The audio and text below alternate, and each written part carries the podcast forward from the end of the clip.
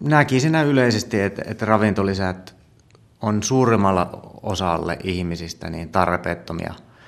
Et, et yleensä kuitenkin kaikin, kaikkia tärkeimpiä vitamiinia ja kivennäisaineita saadaan aika lähellä niitä suosituksia vastaavia määriä. Ja sitten toisaalta, että jos että ei ole näyttöä siitä, että, että jos syödään vähän enemmän tai saadaan vaikka ravintolisista vähän enemmän kuin on, mitä suositukset esittää, että siitä olisi jotakin konkreettista hyötyä. Joten niin kuin suurimmalla osalla ne on tarpeettomia. Joihinkin tiettyihin vitamiineihin liitetään sitten tavallaan riski, että, siitä voisi olla jotain terveydellistä haittaa, mutta nämä on kuitenkin suhteellisen harvinaisia. Ehkä A-vitamiini on, on tyypillisin. Mutta sitten on joitakin poikkeuksia, joissa niin kuin ravintolisista voi olla hyötyä, jos on esimerkiksi osoitettu selkeä puutos tai, tai no se on yleensä se tärkein perustelu. Ja yleisimpiä on varmaan sitten D-vitamiini ja foolihappo, rauta. Et, et, tämä on sitten yleensä perusteltua. Niin kuin yleisimmin ravintolisia Suomessa ja myös muualla maailmassa käyttää, naiset käyttää ehkä vähän enemmän kuin miehet. Arviolta Suomessakin niin 60 prosenttia naisista käyttää, miehistä hieman pienempi osuus, ehkä 40.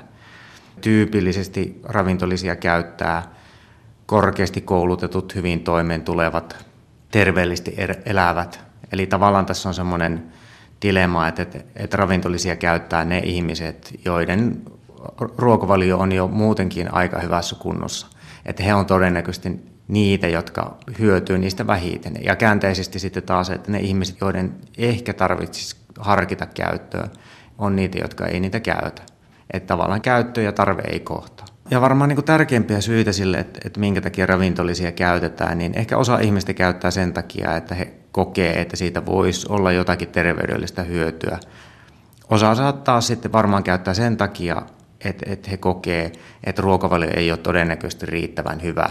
Oli tämä sitten mitenkään varmennettu tai ei. Ja tämä on sitten varmaan niin aikojen saatossa niin luonut markkinat eri, erilaisille ravintolisille. Ja erilaisia ravintolisia on valtavat määrät tarjolla ja, ja tämä oikeastaan indikoi sitä, että, että kyllä ihmiset niitä ostaa, että, että ihmiset kokee, että sillä on jotakin tarvetta ja sitten toisaalta markkinat vastaa tähän tarpeeseen. Et noin yleisesti niin ravintolisista ei laajassa mittakaavassa näyttäisi olevan hyötyä, niin kyllä mä jättäisin ravintolisät kauppaan. Et D-vitamiini on oikeastaan ainoa poikkeus, että et, et varsinkin talvisaikaan, niin kyllä mä näkisin, että ravintolisien käyttö on D-vitamiinin osalta perusteltu.